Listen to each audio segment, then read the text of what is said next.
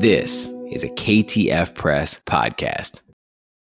I think there's something else emotionally that's happening where evangelicals are trying to evoke disgust as an emotion, as a mobilizing force among their voter base. People don't want other people to think deeply, they just want you to feel something.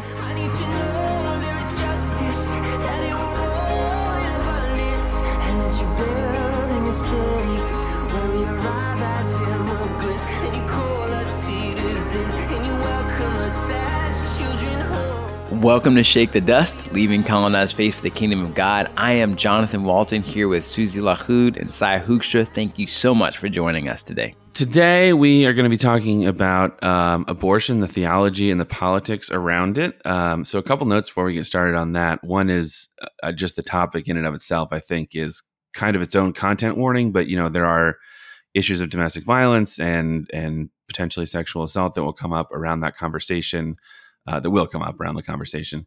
And um, in addition to that, I, I, just wanted to particularly note for this episode, we are recording uh, this on May 3rd. We recorded some of these before we got the season started.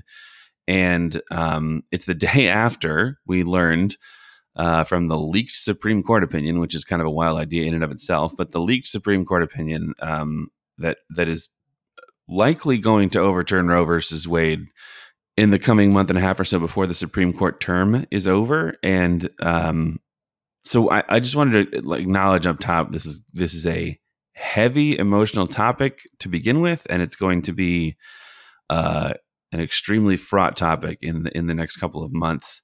There are implications beyond just the issue of abortion, um, but that is where we're going to be focusing today in an attempt to try and get a better handle on where the church uh, can and, and should be on these issues. Before we get started, as always, I just want to make a quick plug for everybody to go to ktfpress.com slash free month and look into the subscription uh, for this show. If you appreciate what we do here at KTF Press in general or here on Shake the Dust, this uh, is the best way for you to support us is to sign up as a monthly or, or annual subscriber. That gets you our weekly newsletter with recommendations from all three of us on political education and discipleship.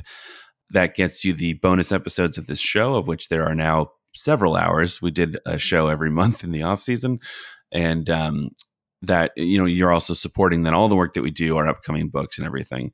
So uh, we would really appreciate it if you went and looked up that. If uh, you can't go to ktfpress.com and become a subscriber, we would also really appreciate your support in the form of following us on social media at KTF Press on Facebook, Instagram, and Twitter. And uh, we would love for you to follow this show on your podcast player, to rate us, to review us if your player lets you do that. Um, and I think that is it for me. Susie, tell us. I'm very excited about this person. Please tell us who we have with us on the show today. Yeah, our guest today is Mako Nagasawa, author of the book Abortion Policy and Christian Social Ethics in the United States.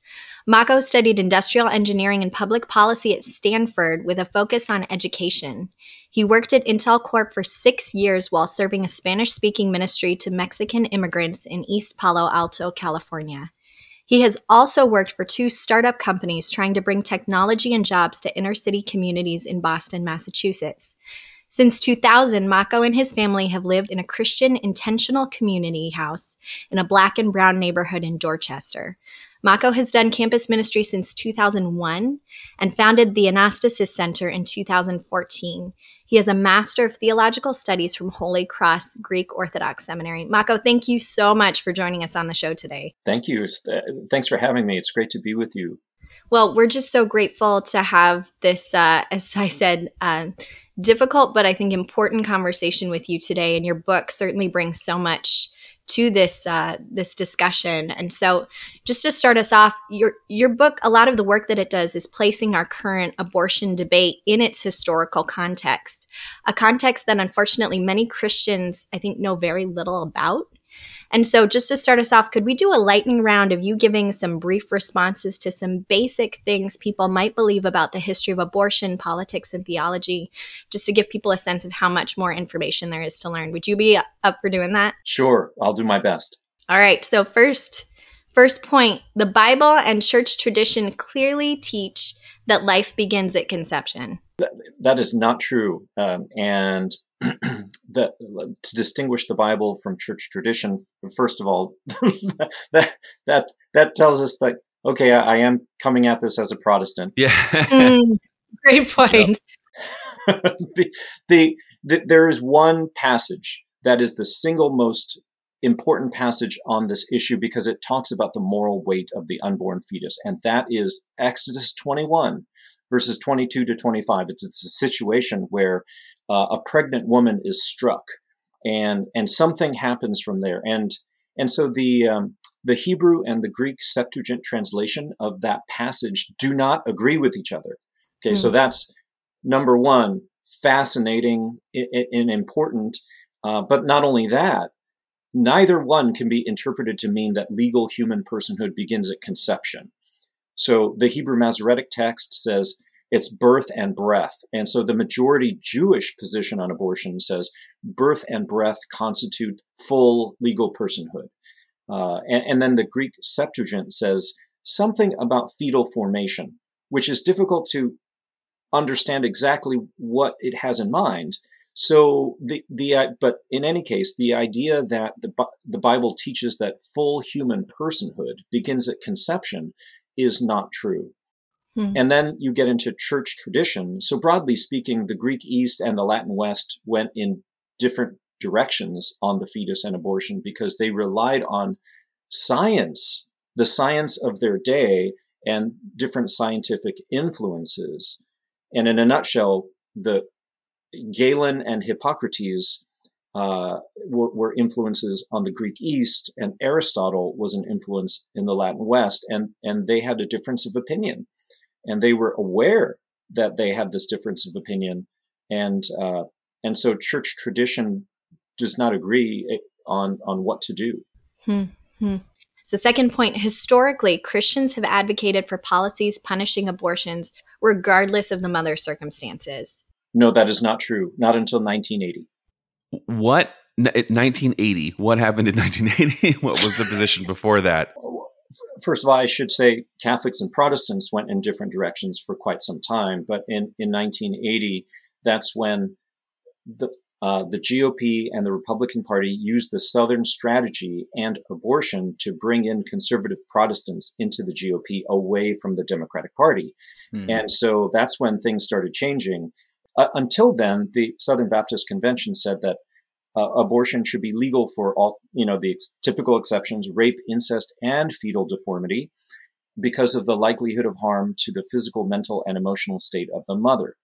Mm-hmm. Uh, after that point, the, the, the logic of retribution started to be applied to abortion policy. So, so, so we moved abortion policy away from a social welfare primarily issue over to a criminal justice issue, and mm. that changed. Which makes so much sense for 1980 and the era of expanding mass incarceration and Jerry all of that. Falwell. It does. And Jerry Falwell, yes, right, exactly. um, yeah, yeah. Go ahead, Susie. Sorry. Uh, next one conservative Protestants in the US have historically been anti abortion. So that is um, complicated, but in the, in the sense that we typically think about it, no. It was not until 1980 when conservative Protestants, and the, like the moral majority, thought being uh, uh, they should be anti-abortion. Before that, they thought being anti-abortion was a Catholic thing. Hmm. Um, the sanctity of life has been the primary justification for the anti abortion movement in U.S. history. Well, they're, they're, in a in a formal sense, um, sometimes, right? So there there may be well-meaning people who believe in the sanctity of life and say that that's the reason. And, but the leaders of policy shifts were not motivated by the, the sanctity of life. It was that at different times in US history, anti abortion laws were motivated by, for example, anti poisoning of the mother because the, the doctors who formed the AMA in, in 1840 wanted to get rid of the quacks who were prescribing poisons for abortion. So uh, abortion was kind of used as an issue for other reasons, and, and and historically, that's it's pretty clear that that's how it's been used. So then, um, meanwhile, the doctors practiced abortion in their clinics. So that's why we we know that it was anti-poisoning, not anti-abortion. And then, you know, later anti-abortion laws were motivated by WASP elites, white Anglo-Saxon Protestant elites who were anti-immigrant and anti-Catholic. So, you know, with all these Catholic immigrants from Ireland, Italy, Germany, Poland, they came and had big families.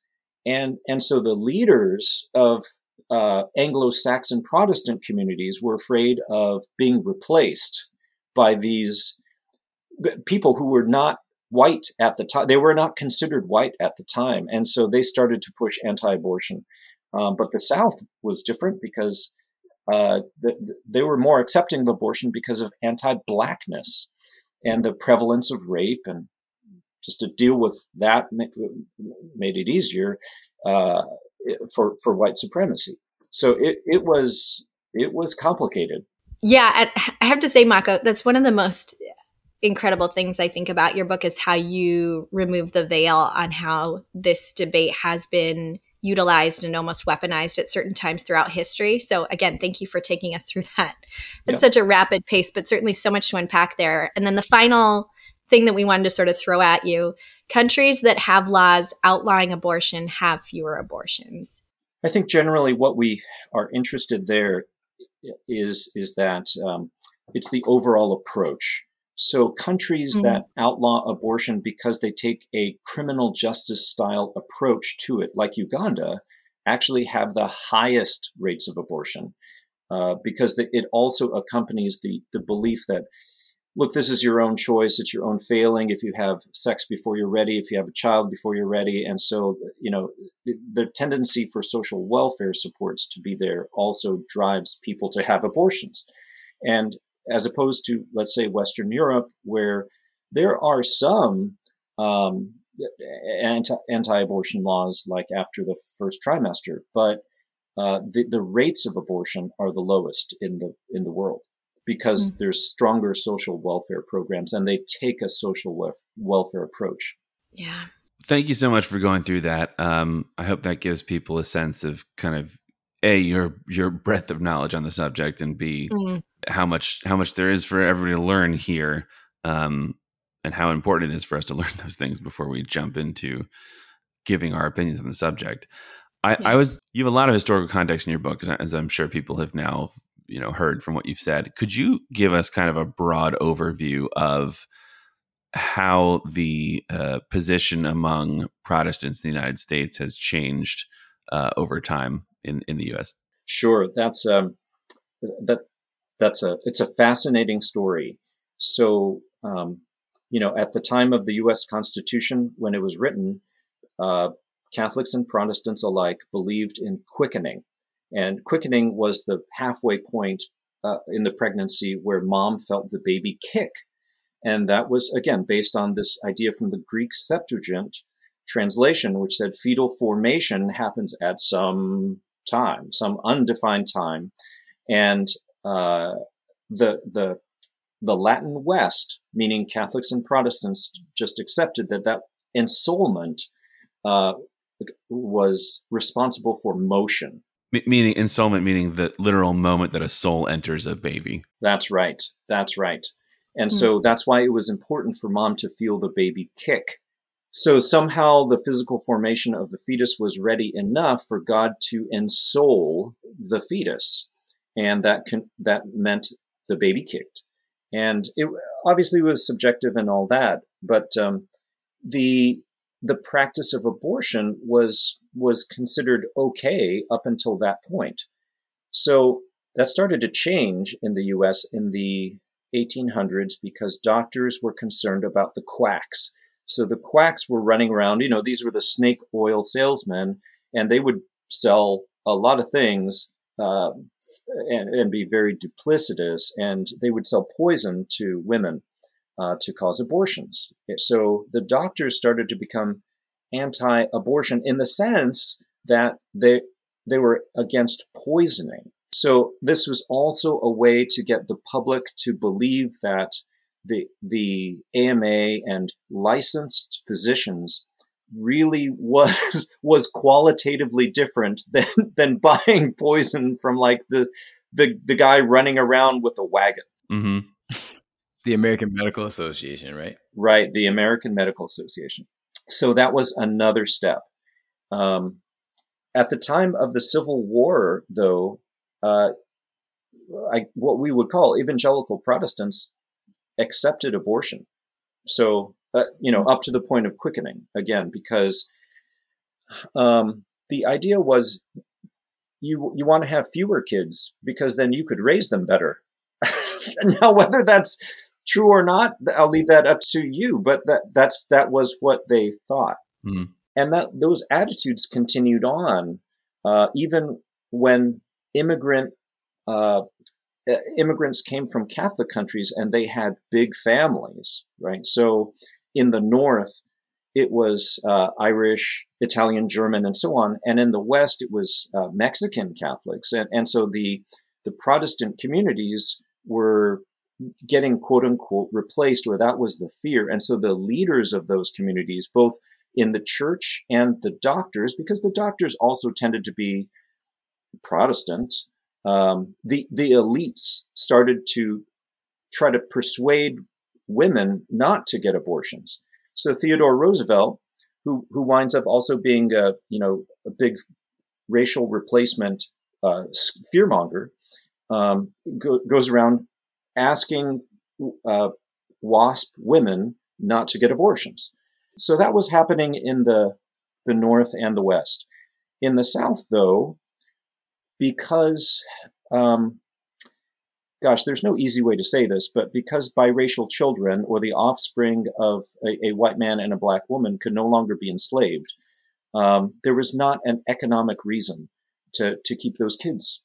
So uh, they actually, the southern states actually held on to quickening um, for decades. Uh, uh, and I'm not sure exactly when each one changed, but well, until like, I think 1910, Kentucky had quickening in their state laws as the the marker versus the you know the the folks in the north and the west became anti-abortion in in policy even though doctors continued to perform abortions but in any case the politics of reproduction has always been linked among protestants to uh, race economics uh, professionalization and, and things like that wow. now in the 1950s, that's where, you know, by that time the, the, the Catholics had changed their position in 1869 and um, they, the Catholic Democrats, Catholics were largely Democrats because they supported the New Deal.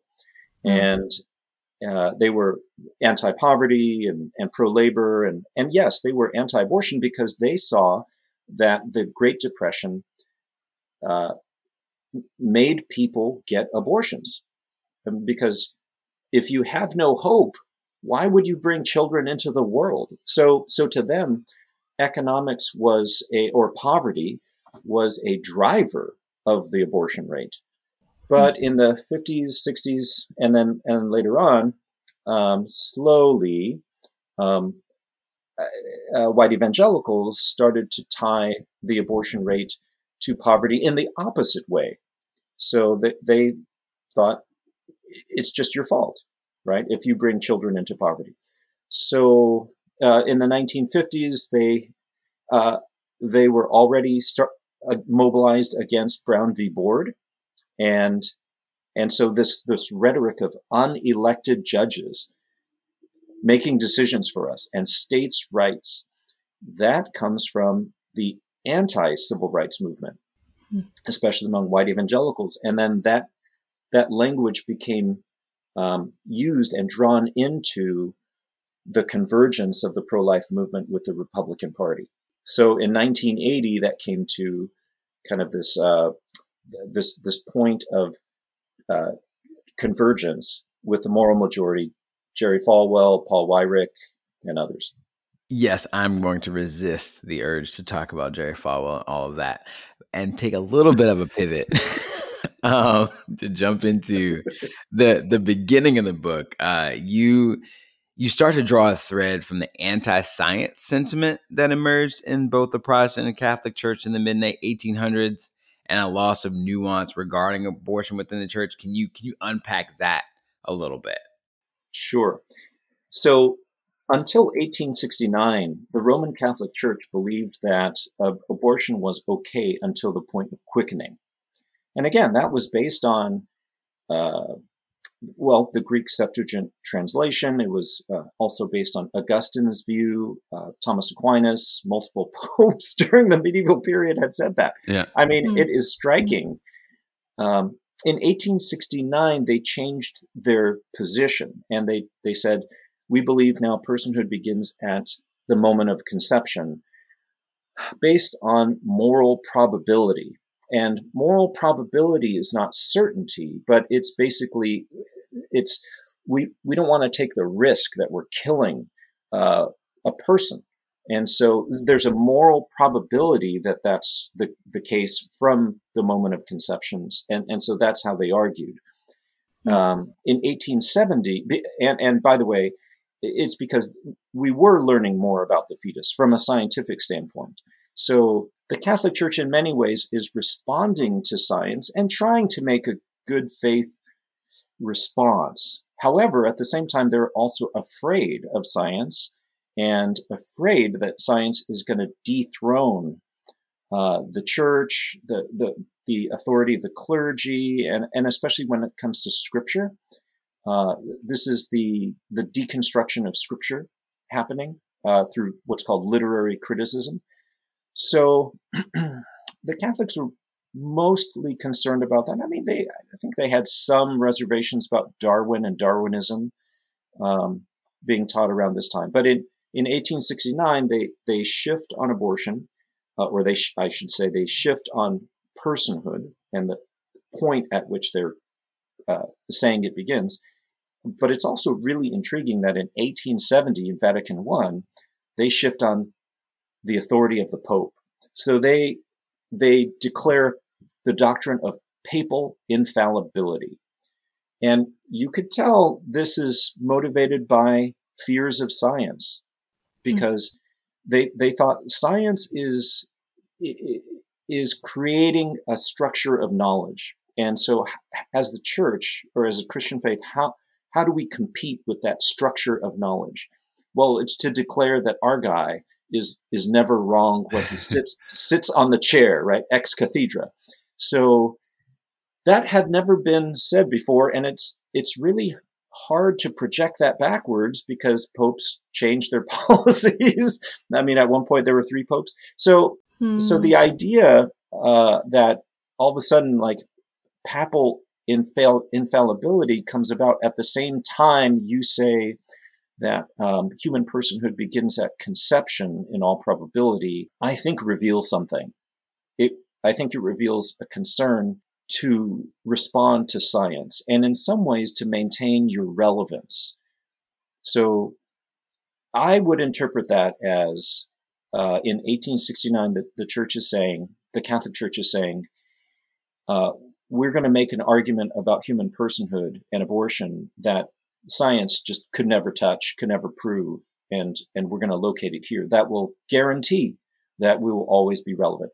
In, in the meantime, keep in mind that the church is also arguing about contraception and saying because there's all these new contraception techniques, right? Like uh, the condom had been developed recently. The idea of the condom had been around, but the the condom itself had had been developed fairly recently around around that time. And then if you add in industrialization and mass production, Mm. that's a that's a really big new issue that you're dealing with. That's right. So that is what the Catholic Church is is dealing with in the 1800s. Could, could we jump to I, you? You this part I thought was really interesting for so that we're not just sort of um, Protestants talking about the Catholic Church. You draw you draw a parallel to basically the rise of um, the kind of uniquely 20th century idea of infallibility and inerrancy of Scripture, which is the parallel Protestant move to what you just described. Could you could you That's dig right. into that a little bit? Well, in in 1902, fundamentalists, uh, what we now call fundamentalist evangelicals, published the, the, the, the fundamentals. It was a brochure outlining uh, kind of fundamentals of uh, Protestant Christian faith, and basically saying scripture in its original autographs, those are infallible. Like that, those are absolutely trustworthy, totally authoritative, and, and so on. Um, and and it was the Protestant version of the Catholic statement of papal infallibility, right? Like, well, we need to compete with science somehow, and and so you know, it's a little, uh, it well, it, it's interesting when you place it in context because at that time there were evangelicals who still believed that uh, chattel slavery was biblical, who thought mm-hmm. like if you support um, uh, scripture, then you should support the return of chattel slavery. I mean, I think that was the position of Princeton Theological Seminary for some decades, and right. and so they they felt they they felt attacked. They the Protestants did, right? The conservative Protestants felt, uh, oh, the, the the country they abolished slavery, and and now we have this uh, progressive Protestant wing, and so they they were feeling like the minority and beleaguered, and so on and so forth. And then there was the 1925 Scopes trial, where creationism versus evolutionism was a uh, kind of on display in front of the nation, and of course, um, fundamentalists were very concerned about that, and uh, that that was another kind of a blow to the the fundamentalists who insisted on, you know, in my view, the, the worst possible interpretation of Genesis one, that these these were six 24 hour days and, and so on, and so many doubled down. Um, uh, uh, this became part of this kind of approach to scripture became part of a resistance to science. And I, I think we should probably just note that I think whenever you talk about like the, you know, infallibility or, or inerrancy of scripture, people don't necessarily realize that that's like a 20th century invention. And, and it, right. that doesn't mean that nobody before then was concerned about like the authority of scripture or like whether anything that scripture says is true or anything like that. It's just there was there was this this context and the characterization of the Bible having, you know, absolutely not one error in it and everything being literally true is a is a recent invention in one relatively small wing of the church. Right. And that that's a separate discussion from say divine inspiration. Right, right. And so scripture could be authoritative because it's inspired and it points us to Jesus, for instance. That's the traditional way of understanding scripture infallibility means uh, without error with, in regards to a whole bunch of other things like like history, science, and, and so on. Another thing that we wanted to dig into with you is you also talk in your book about the social context in which debates around abortion need to be understood, particularly as it pertains to the rights and agency of women. And so, could you just sort of dig into that a little bit more, um, you begin sort of in the in the Greco-Roman world, but then you also bring it forward into the world today. Yeah, could you get into some of that from the book? Absolutely. I think it's really important to recognize to, today, for example, that there are there, there are ways that policies complement one another or they, they reflect a a whole package of views. Uh, I in the book I talk about a um, North Carolina law about uh, men being able to uh, continue on with sex even if a woman were to withdraw her consent. Hmm. So while they were having sex, and apparently this came about because uh, some men uh, took off their condom during sex, and then the woman said, "Wait a minute, I refuse to go on. And and essentially North Carolina said, no, the man has a right to continue.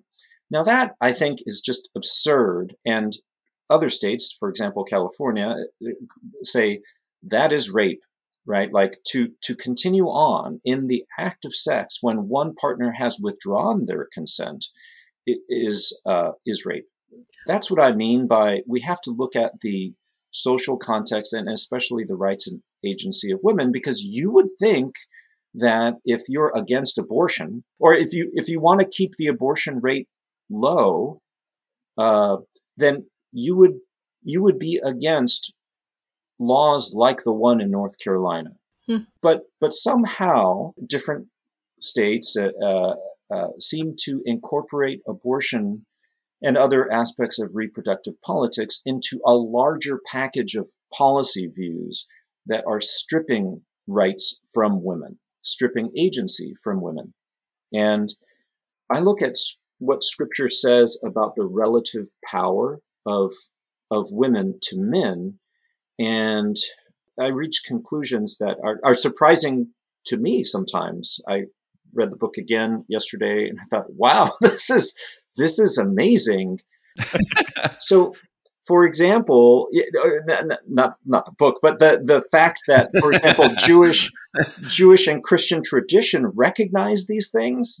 For for example, um, Jewish law recognizes that women are more vul- that w- wives are more vulnerable than husbands in marriage itself. Which I mean, in the mm-hmm. ancient world, that is undeniably true. So in Exodus 21, there's this, this small place where it says wives are entitled to uh, food and, and shelter and conjugal rights, meaning sexual pleasure, and husbands are not entitled to the to, to sexual pleasure from their wives. I and the Jewish tradition and all rabbis are just uniformly recognizing this, and uh, and and what that means is what that means is that um, Jewish law recognizes that marital rape can happen. It can mm. happen, and they are against it. They mm. they interpret scripture as being against it. So, and, and, that's different than let's say the UK or the US until the 70s and 80s. Uh, our laws said marital rape is not even a thing legally because the, the presumption is when a woman says yes at the altar, she says yes to every other time after that, even mm-hmm. if her husband has uh, been separated from her and returns and, and demands sex, even if he acquires AIDS or a venereal disease, right? Like she cannot say no because at the altar she said yes. Jewish law goes completely opposite of that, and and that is based on not just Exodus 21, but also the, the recognition in Jewish law that um, uh, laws favor the vulnerable, that you want to protect the, the party that's more vulnerable. And, and that is also seen in the, uh, the rape case in Deuteronomy 22, it's, which is you need two to three witnesses to make an accusation against someone else. But in the case of rape, the woman's voice counts as the two to three. So you don't need others. And of course, there's not going to be witnesses to the crime. There may not even be character witnesses to his to the guy's character. Essentially, Jewish law or s- scripture on the whole advantages women over men in certain cases. That is really significant.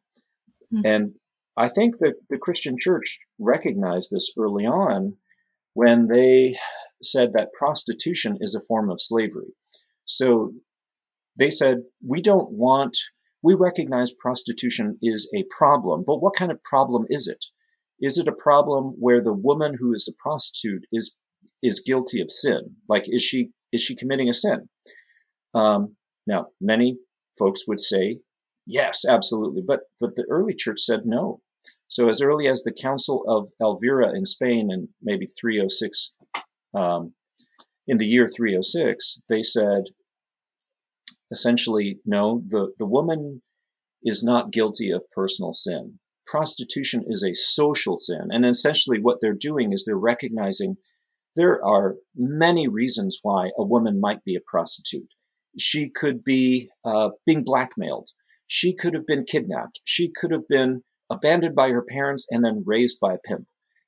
Right? I mean, it, or she could be in poverty, and this might be her only way of of making a living. And the the Council of Elvira said, "We understand that, and we we don't think it's a good situation for her to be in. So as much as possible, we want to provide a way out. But the the personal sin is on the man."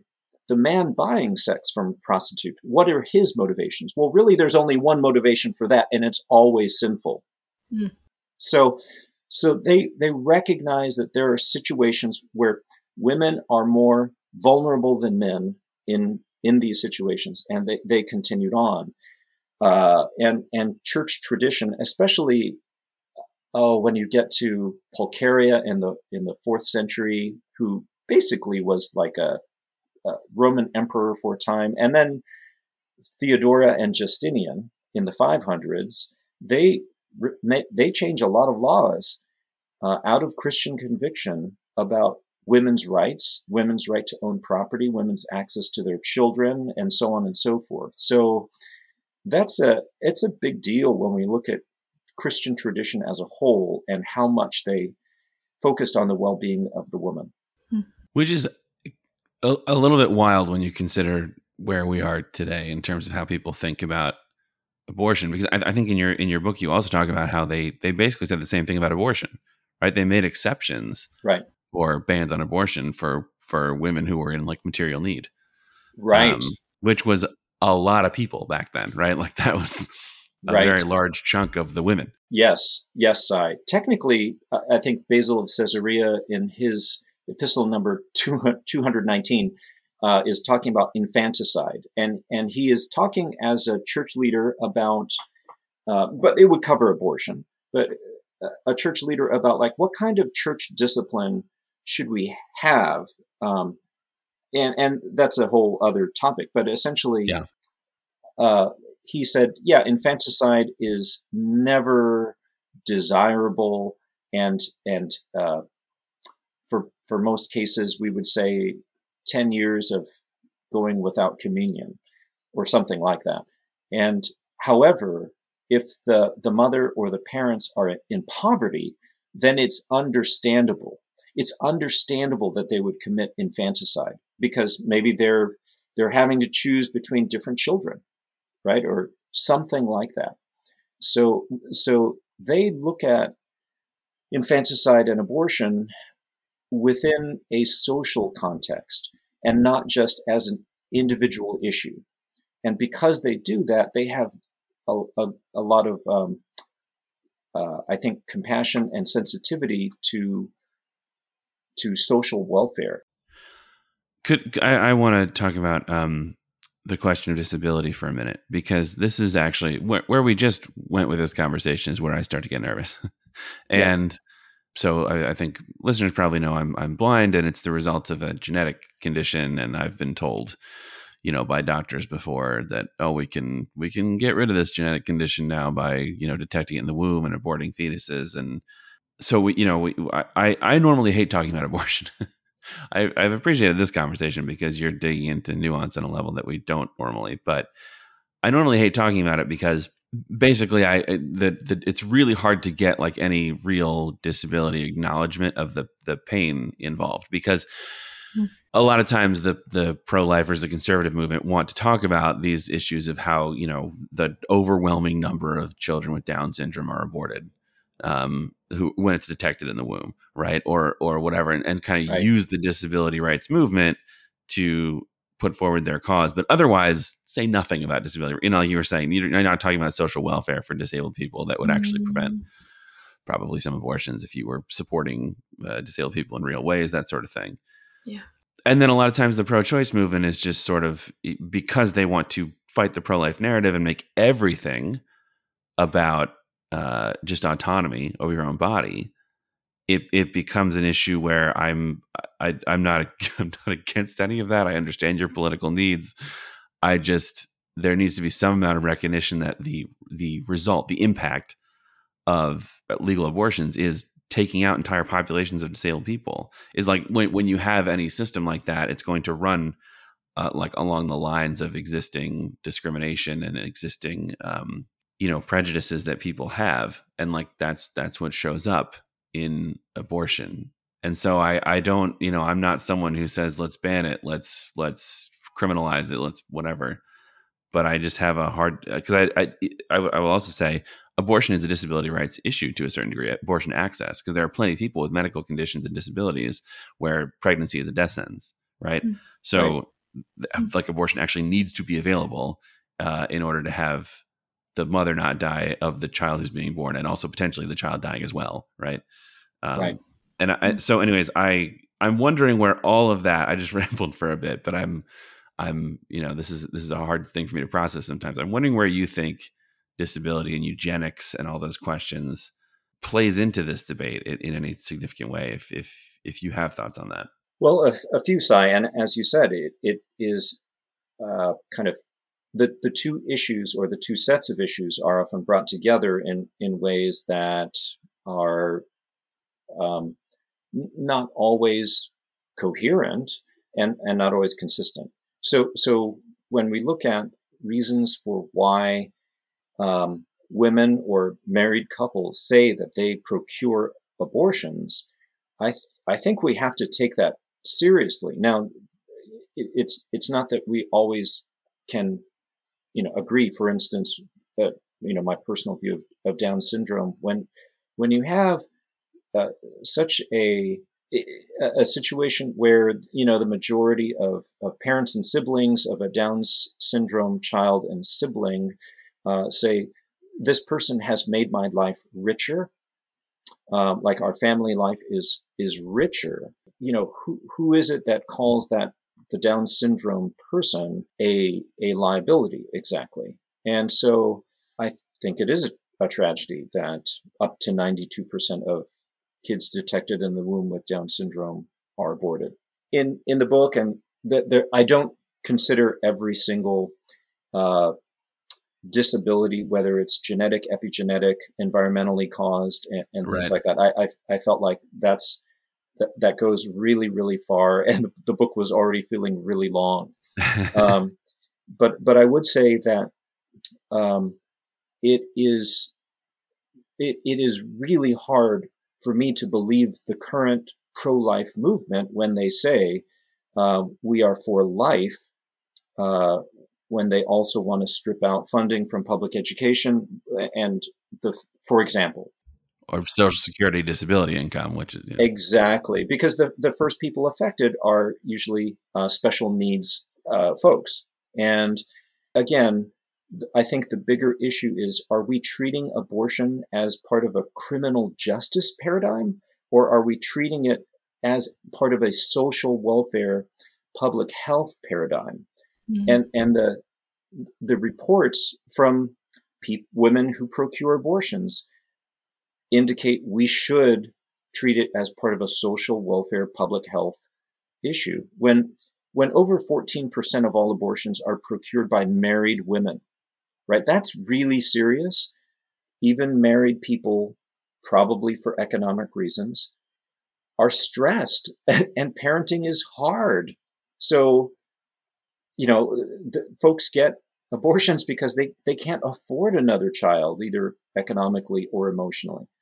Or what do we do with the fact that women at the poverty line have three times the level uh, uh, uh in terms of the abortion rate of, of women who are not in poverty? that tells us a great deal about mm. why it is that uh, people have abortions and, yes. and and so if we if we believe that we should at a minimum try to bring down the abortion rate um, by bringing down the the rate of unintended pregnancies then then I think we have to move abortion away from just a criminal justice issue over to a social part of our social welfare. Going going along with that, could you talk to us about policy responses to abortion that the pro-life movement has put forward in the US and why you see them as inadequate or harmful? What are the factors that you think we should take into account when shaping abortion policy? Again, building off of this this really helpful paradigm shift that you just shared with us.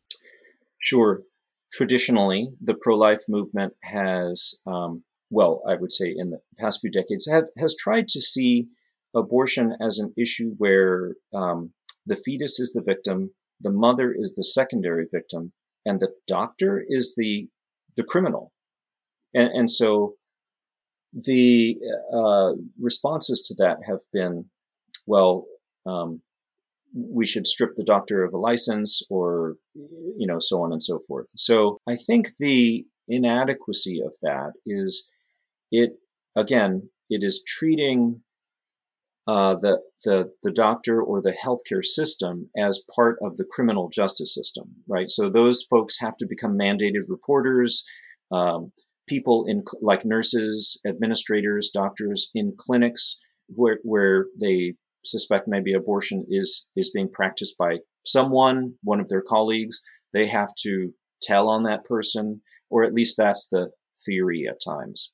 Um, I go through a couple examples where that couple states where that is actually being carried out. But essentially, um, we have a decades worth of data prior to Roe v. Wade of how those kinds of anti-abortion laws did not actually stop abortions. They just made it really easy for wealthy white women and connected women, you know, to get abortions kind of in secret. And mm. uh, women of color or poor women are, are forced to get back alley abortions and so on because it, it does not actually affect the, the abortion rate. What it winds up doing is it winds up creating an atmosphere like prohibition created for alcohol. Mm. Namely, police officers became totally corrupted by uh, kickbacks or, or ways that they were even invested in it, right? And so, so when it came to abortion, there's just story after story of, um, you know, a, a, for example, there was one story of a doctor in um, in coal country in Pennsylvania who uh, he was performing abortion. There was abortion tourism going on because people would travel uh, to this town to get an abortion, and so it actually uh, fed the local economy in that sense. And and so one person, you know, tried to run against this, uh, or tried to run for district attorney or something, and promised to throw this doctor in, in jail, but it it never worked because the police. Um, they and their families all benefited from the services this doctor provided. The, uh, doctors were brought to trial. The juries would just say not guilty. Um, mm. There, there were some token people, usually, you know, doctors who were about 65 and ready to retire, and, the law enforcement would go after them as kind of a token gesture. But it, I mean, it's really weird. Uh, so when you read Mark Graber's book uh, on abortion policy. It is it is stunning how uh, anti-abortion laws, in that sense, warped law enforcement, uh, the mm-hmm. medical profession, and and so on. So treating it as part of a a criminal justice paradigm again is it is really dangerous. It it puts people into it puts doctors into the situation of for example, having to turn down a suicidal pregnant woman who who says she's going to kill herself because she didn't expect to be pregnant. And then doctors are supposed to say no to that. It, it puts everyone in a really, really hard situation. Now, now, granted, no one's in a good situation, but I think there are factors that like that that we should take into account. Um, another policy that the pro-life movement tends to be against is um, meaningful contraception.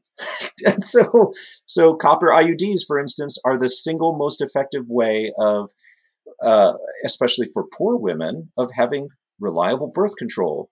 But uh, conservative lawmakers will vote against programs giving giving out free copper IUDs or other contraceptive care related to, for example, the Affordable Care Act um, because they don't want to quote unquote fund abortion. The problem with that, I, I, get into this in the book, is that the most conservative that, that you could be about when ensoulment happens is probably at 23 days, right? Which is well out, and I could explain that later, but it, it's well outside the range in which a copper IUD is uh, it could might be able to cause an abortion if it allows a fertilization but causes non-implantation in the uterus. Oh my gosh, it, it's so complicated. So so yeah.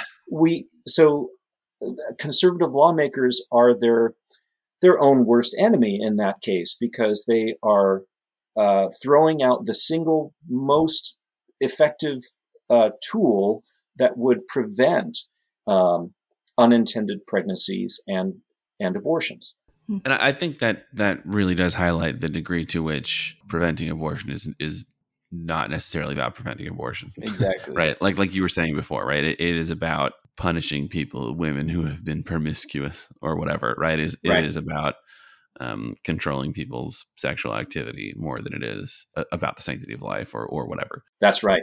An- another good example, Sy, is Yeah. um, is sex education in public schools. Right in, in, in Texas, for Mhm. instance, and I think this is true in other school districts, they, they want to only have abstinence only sex education. Well, that is the single most ineffective uh, approach to having sex education. Michael, I have a lot of thoughts. Um, you're you're well aware of like the anti-intellectualism that's embedded itself into the like white evangelical moral majority, right? Um, is it possible for you to to help draw the line? Because you said it was a hundred years later, and effectively white evangelicals were having the same argument, the same problem that the scholars a hundred years before in the Catholic Church were having they're afraid of losing influence, afraid of losing power, afraid Yep. of losing these things.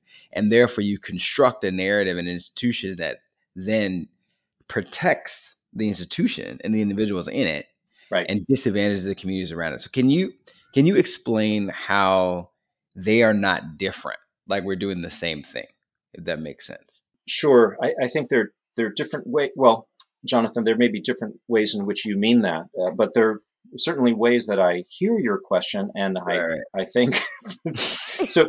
There's definitely similarities with the anti-science standpoint, the anti-intellectual view. When you look at uh, uh, Paul Broun, who's a Republican congressman, and I talk about him in, in chapter one, and the the amount of uh, being against evolution, against uh, standard geology, or and and against embryology, which is Mhm. which Mm. is crucial because that's also the the field of embryology is telling us something uh, about how human personhood cannot possibly be traced back to the moment of conception. That's really important. And, and so if you say, oh, well, I'm just going to throw out that field of science, and you claim to be a doctor and a lawmaker, then you can tell there's anti intellectualism going on. Mhm.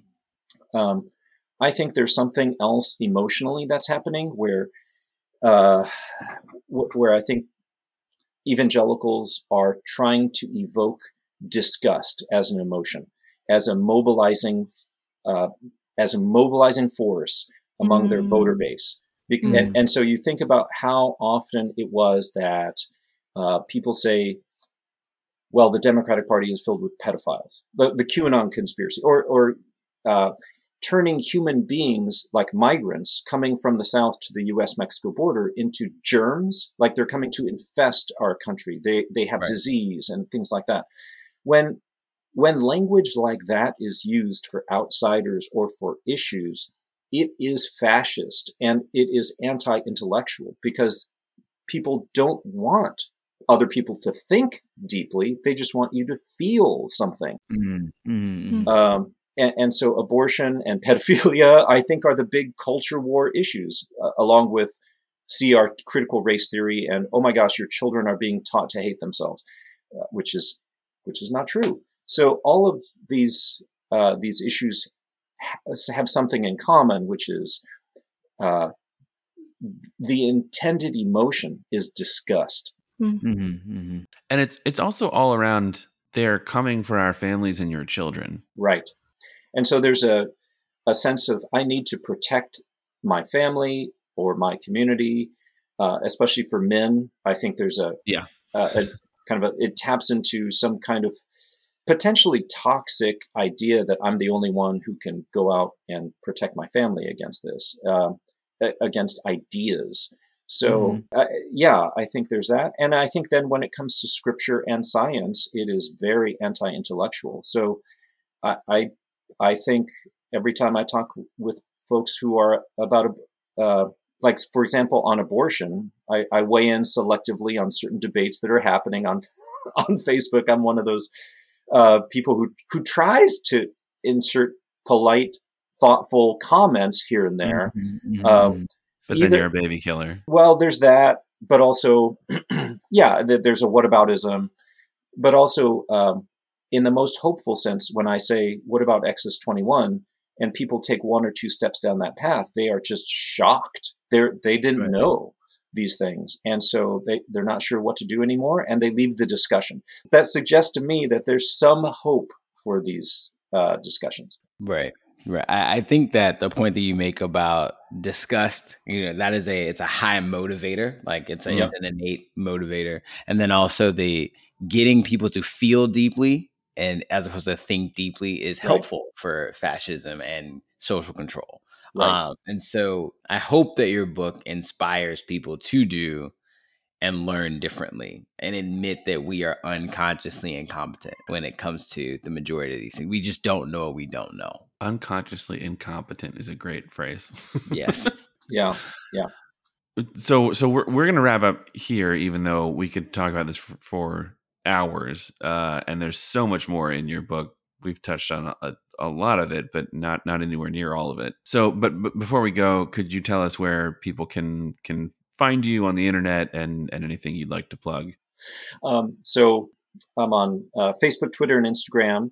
Um, but I, or I would love for people to to take a look at my organization's website, and that is at www.anastasiscenter.org, and that is spelled A N A S T A S I S, anastasis. It's the Greek word for resurrection, and uh, uh, there's a there's a beautiful piece of artwork called the Anastasis that I'm drawing from. So there's a, a lot of um, material there on um, Christian restorative justice or a relational vision of justice, which I think abortion is is certainly part of our. Or I think it, we need to be informed by relational visions of justice because mm-hmm. um, because even you know treating the mother and the fetus as as one, but also re- two who are related is is really vital. And then you bring in the role of the father, and that gets and and the role of other people, like something as basic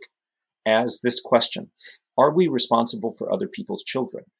Uh, I mean, mm. I think Senator Ron Johnson recently said no, but and, and and I think that displays the the retributive mindset of, dare I say, white evangelicalism, um, because they believe in a a highly retributive God. And mm, right. I think mm. to, to believe more and more in a relational and a restorative uh, God who who calls us into responsibility for other people's children, right. um, I, I, think is is really really important. Hmm so Mako has a lot to say on a lot of subjects, and you should go listen to him if you couldn't tell. That was that had yeah. There, this, all your stuff on restorative justice is is super interesting, and um, people should definitely check out that website. Yes. What are your What are your handles on uh, social media?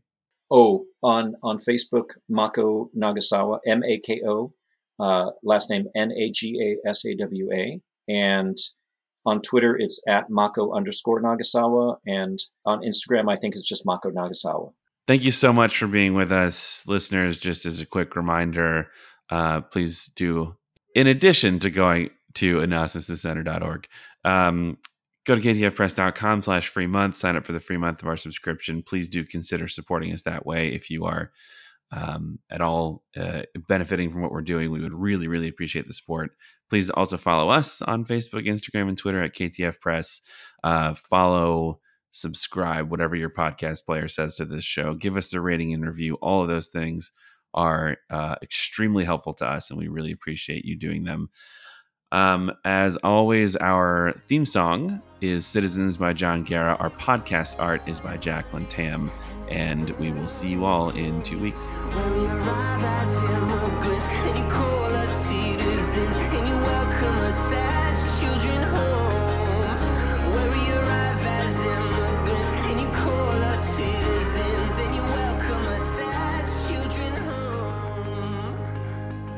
Yeah, I, uh, so I'll say I the question that I have on here is about scripture, and I think we've Jonathan.